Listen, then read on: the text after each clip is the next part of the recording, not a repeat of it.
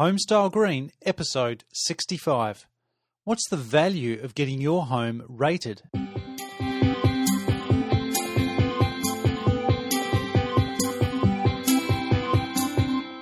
and welcome back to another episode of Homestyle Green. I am the host of the show, Matthew Cutler Welsh, and this is the podcast about inspiring people to make a better place to live.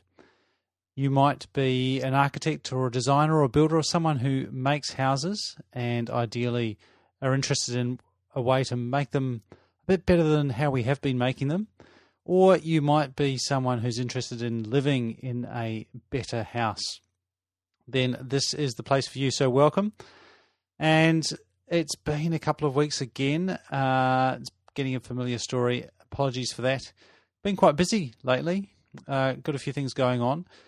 Firstly, uh, as many of you will know, that my wife has two podcasts that I also help produce, uh, and if only they told me dot com, which is a parenting and relationship podcast. And they are very excited. That's Natalie Cutler-Welsh and Jackie Lockington, because their book is out there now. It's been available on Amazon for a little while, but they also have hard copies, and they've sold out. Can you believe it? Um, they printed five hundred on the self-publishing, which is a bit of an adventure in itself. And if you're interested in any of that, then definitely head on over to go to girl dot co dot n z or if only they told me dot com and check out all the information there. And that's pretty busy on Facebook, updating her tribe about what's going on there. And they're taking pre-orders for the second print run of their um, printed book. So very exciting news there to uh, to get that. Quite inspiring too. Um, it's watching that process of, of writing a book and, and getting it out there. Um, quite a lot of running at the moment. Uh, got the second marathon coming up in just under two weeks, a week and a half. So that is taking up quite a lot of my time and energy at the moment, and that is a big reason why I've been off air for a little while. Kind of, an, uh, I am enjoying that, and it's definitely a, a u- useful experience. Um, I think dedicating to a to a goal like that, and also finding out, learning, and finding out stuff that I didn't know about an area that I certainly wasn't an expert in, and getting a bit of coaching along the way. So lots of useful parallels in that process of setting a goal, aiming for that target, and training for a marathon. I am kind of starting to uh, look forward to having that all done and dusted, though, so that I can focus on more important stuff like building better pla- places to live. Now, down here in the Southern Hemisphere, it is heating season. Got a little bit of condensation starting on the windows. Um, definitely a bit of cool breeze coming. We've had lots of rain, uh, which has been quite refreshing. Um, certainly greened things up a little bit. And big winds, and of course a big storm that hit New Zealand last week and took out a few major roads and is continuing to, to wreak havoc down in the South Island, and lots of people still without power down there, so um, definitely thinking of all those people. And as happens around Easter and Anzac Day every year, the home energy advisors get very busy, uh, particularly the eco-design advisors from uh, from the councils around the country. Also, all the heating shows start in all the hardware stores. We see all the the, uh, the catalogues come out with all the latest and greatest heaters. I was pretty excited this year because I thought I was going to give a big bouquet to one of the major retailers, one of the major hardware stores, because I popped in there on the weekend and it, I was very excited about what I didn't see. And that was unflued gas heaters with the old L P G bottle uh, tucked in behind. Didn't see them. And I thought, this is fantastic. They've actually stopped uh, selling them and stocking them because they, they're horrendous things. I've mentioned this on the show a few times, but unflued gas heaters are basically bad news as far as I'm concerned. They pump out loads of moisture into the air, uh, which you're trying to heat, uh, and that's not helpful for either heating the place or for keeping it healthy. But beyond that, they, they also pump out carbon dioxide, and that's when the combustion is complete. As you leave them on, and if you don't have the room ventilated while you're using them, they'll gradually uh, go to incomplete combustion when you, when you get sort of an orangey flame instead of a, a blue-white flame. And at that point, they'll start producing carbon monoxide and all sorts of nasty nitrogen oxides and, and lots of other pretty toxic substances. So they're, they're pretty horrendous things. And as I have mentioned before, they've been banned in other places, and it's kind of unbelievable that we still do sell them here. If you do have a unflued gas heater, try and avoid using it. There are plenty of other options available on the market. And if you're in the market for uh, an extra little heater, then avoid unflued gas heating at all costs. Um, now, what I'd like to talk about today is the value of rating. Now, this is something that I come across quite regularly at at work, uh, where I work during the day at, at Homestar at the New Zealand Green Building Council. And I have mentioned this before, uh, back in episode twenty-one, I think it was, when I answered some questions about the the cost of going green or building uh, to a to a slightly higher standard. We we briefly touched on the issue of what's the value of that, and a few of our guests have talked about the value of home, of uh, a good performing home, and trying to frame that right at the beginning of the design process rather than taking a standard house and trying to add things to it to make it more effective or more efficient, because that's when it does get expensive. So luckily, there are some good examples from around the world of where value, and for start to start with, I'm going to talk about monetary value. So I've got three case studies of existing monetary value for uh, improved performing uh, or houses that have um, either a star rating or some sort of higher performance. But I'm also going to talk about some other value, because there's value just beyond the monetary terms as well, like peace of mind, verification, and the fact that you, you know you're getting good design. So, firstly, uh, California might seem a long way away from New Zealand, but there are some commonalities with the type of houses there. The uh, average price of those houses, it was around about four hundred thousand dollars when uh, a particular study was done. And also the utility bills are relatively similar across the, the state of California. Now, the state of California is quite long, and there are differing climate zones within that state. And that is also similar for New Zealand, very long, narrow country, and we've got various different climate zones and different climatic conditions across the country. So there are more similarities than um, differences, I think. There is a particular study that was done a few years ago now by um, two very good um, researchers, uh, Nils Koch from Massachusetts. Uh, where is he from? He's from. He was from the Netherlands initially. Um, and was is now working at the University of California, Berkeley, um, and Matthew E. Kahn, who's also at the uh, University of California.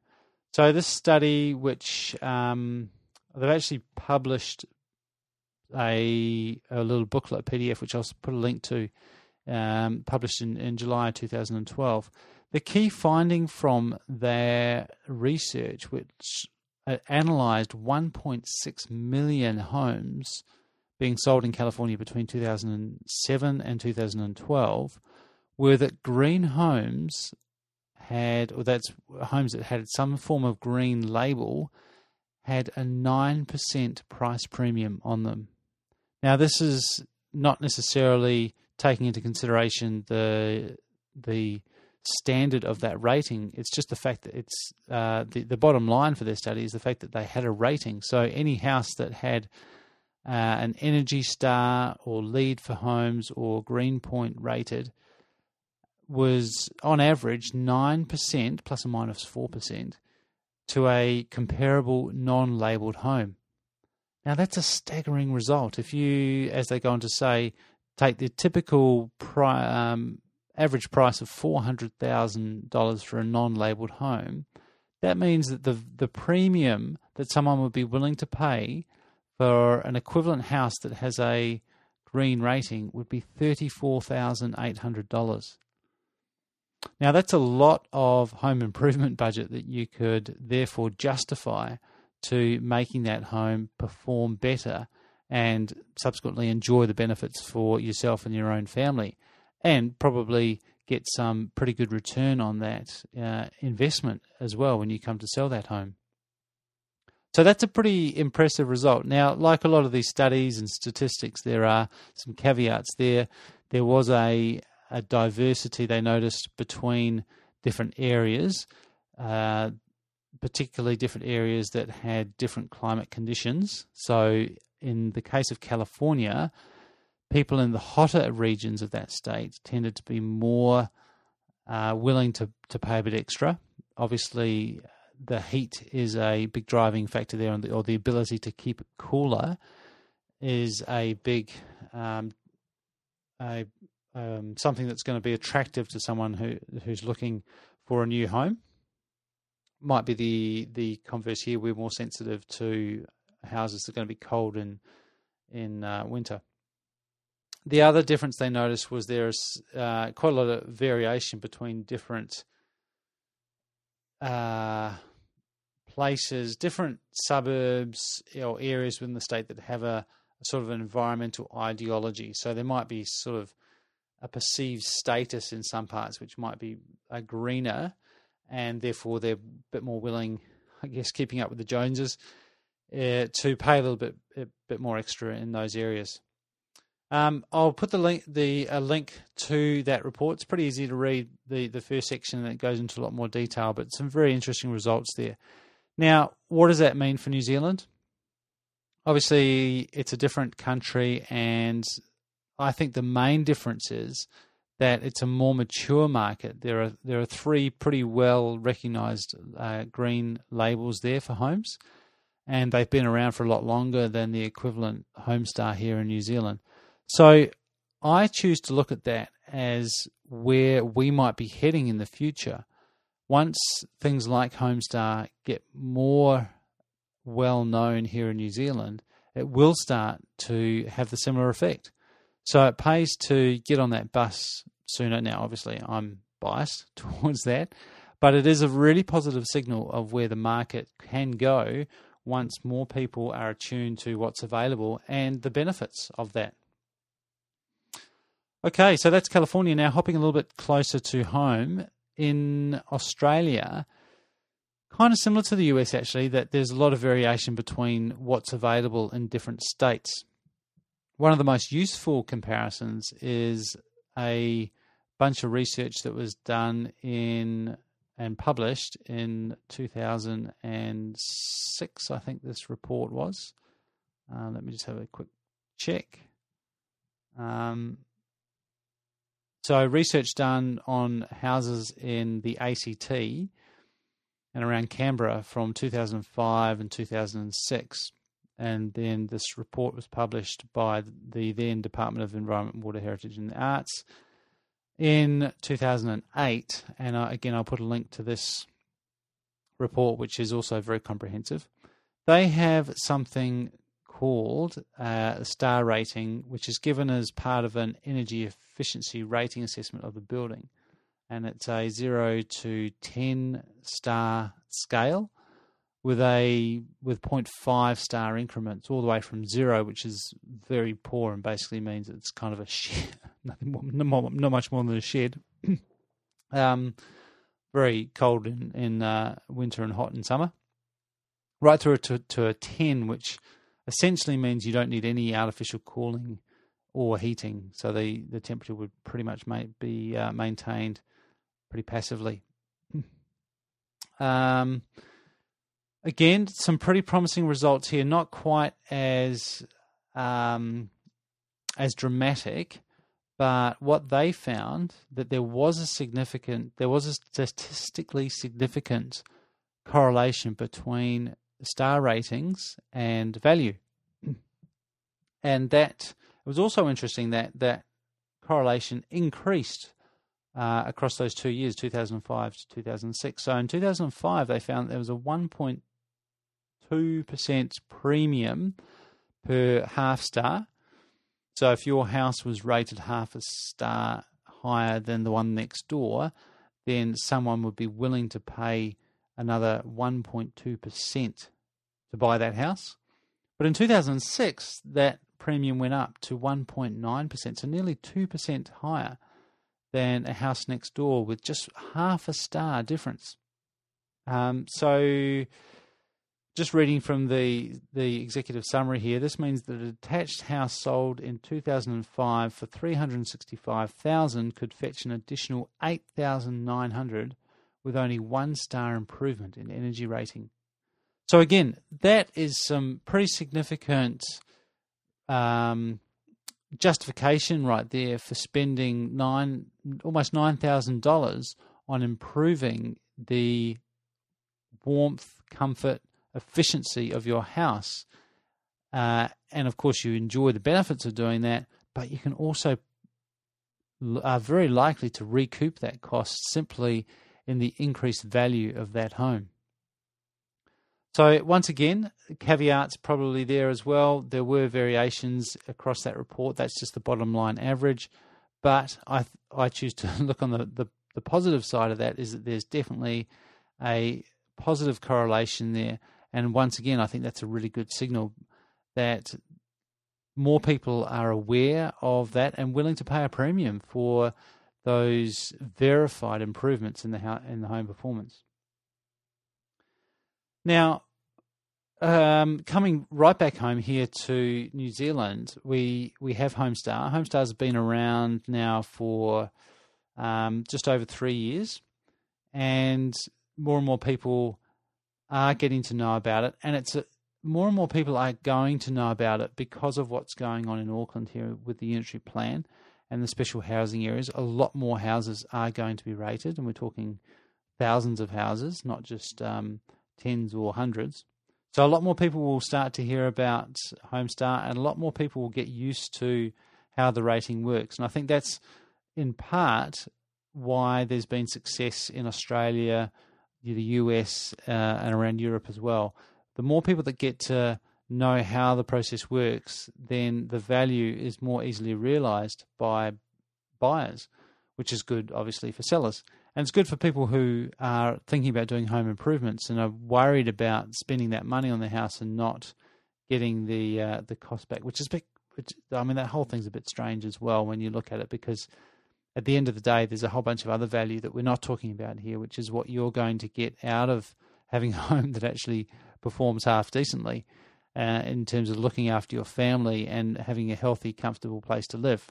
But we're not talking about that today. That's what we normally talk about. Today we are talking mostly about pure financial return on your investment of improving the health and comfort and efficiency of your home. So this comes a little bit becomes a little bit more theoretical here. It's simply because Homestar hasn't been around for quite as long as NatHERS in Australia and Energy Star and um, LEED for Homes in the U S. But the res- early results are still very positive. Now, Auckland Council did a bit of research uh, on the cost of Homestar, and they took an existing kind of typical three-bedroom home, and and which would be about a four Homestar, and said, how much would it cost to bring this up to a six Homestar, which is what's been written to the unitary plan for Auckland and is now required for houses being built in special housing areas here in Auckland. So they came out with a figure of around six thousand five hundred dollars for that, which on a five hundred fifty thousand dollars new home is about a one point two percent premium. Now that's on the cost price, so they're saying it would cost about one point two percent more to build a six Homestar house versus a just a code compliant house, which is about four Homestar. Now, interestingly, that six and a half thousand dollars included in their scenario about three thousand dollars for a rainwater tank, which was plumbed in for use in the uh, laundry and toilet. So that's a um, a reasonable chunk for a rainwater tank and a pump, and for that to all be plumbed in, which you don't actually necessarily need to get a six Homestar. It was just one of the the way the pathways that they chose to to do that. So arguably you could actually achieve that six Homestar for much less than that six and a half thousand dollars, bringing it down to less than one percent investment on a uh, five and a half thousand, uh, sorry, five hundred and fifty thousand dollar house. Um, but what does that mean in terms of value? Because that's just the cost price, remember. Well, that they handed those results over to another company who did a bit of a cost benefit, and it gets a little bit hazy here because the initial analysis suggested that there would be a internal rate of return of somewhere around twenty percent on that, and that you would actually get that initial investment back within five and a half years, which is a very exciting result because the average length of home ownership in New Zealand is about seven years. So that's basically saying within the seven years that typically people hold on to their house before they move again, you're probably going to get back that initial investment. Now, there's a that analysis is uh, is continuing. Um, there are some complications in that, not least because we don't heat our houses very well, and the analysis has to therefore discount the actual energy um, consumed, or the, the assumed energy that will be con- used to heat that house, um, if we want to look at typical uh, uh, at the average, because typically we don't heat our houses to the recommended eighteen degrees. So if you do the analysis on Um, the the savings for maintaining that home at a healthy eighteen degrees, then the savings look very good because that warmer six Homestar house will actually be able to retain that heat much better than a standard non-compliant home. But the reality is we just don't heat our houses. So um, it does make that return on investment equation a little bit complicated because, again, here we're doing it in a theoretical uh, assessment versus some of the other data which is based on actual household sales. But we do have another little piece of useful information here from New Zealand, which was a valuation done by a, um, a, a home valuation company for a new show home that was built in Hastings. And this was built by Horvath Homes, a very good house builder in Napier-Hastings region. It was rated at six Homestar again, so a useful uh, measuring stick. And they estimated they spent about five percent more to actually build that house, uh, which is a lot more than what Auckland Council suggested that it might cost to build a six-star. Uh, they, they figured around one point two percent. Um, so they spent five percent more building the house, but the valuation came in at ten percent higher than a house next door, which was just code compliant. So again, you pretty much get, well, you do get your money back and then some straight away. And that is in a arguably very immature market where people don't necessarily understand fully Homestar yet, but they do understand the value of having a warm, healthy home. So there are some really good examples of the true and real monetary value, the extra monetary value that you can obtain from having a home that performs better. Now, I know that it's easy for me to say, oh, it's only one point two percent, or even if you allow an extra ten thousand dollars on a five and uh, five hundred fifty thousand dollars house, ten thousand dollars of extras could buy you a lot of stuff, and, and that's sounds like a very small one point eight percent. But I do know and appreciate that the reality for a lot of people who are building their house, uh, to find another ten thousand dollars at the end of the process is pretty unlikely. Usually people are, uh, that's their contingency and they're, they're scratching around for that. So if you've got five hundred, as I say to people, if you've got five hundred thousand dollars to build a house, you don't necessarily have five hundred ten thousand dollars. You've got five hundred thousand dollars. So you need to be thinking what you can actually provide within that existing budget. But I would suggest that that ten thousand dollars gives you enough buffer to maybe consider some things that aren't going to actually improve the performance of the home, and are there things that could be substituted out? Yes, I am talking about the granite bench top here.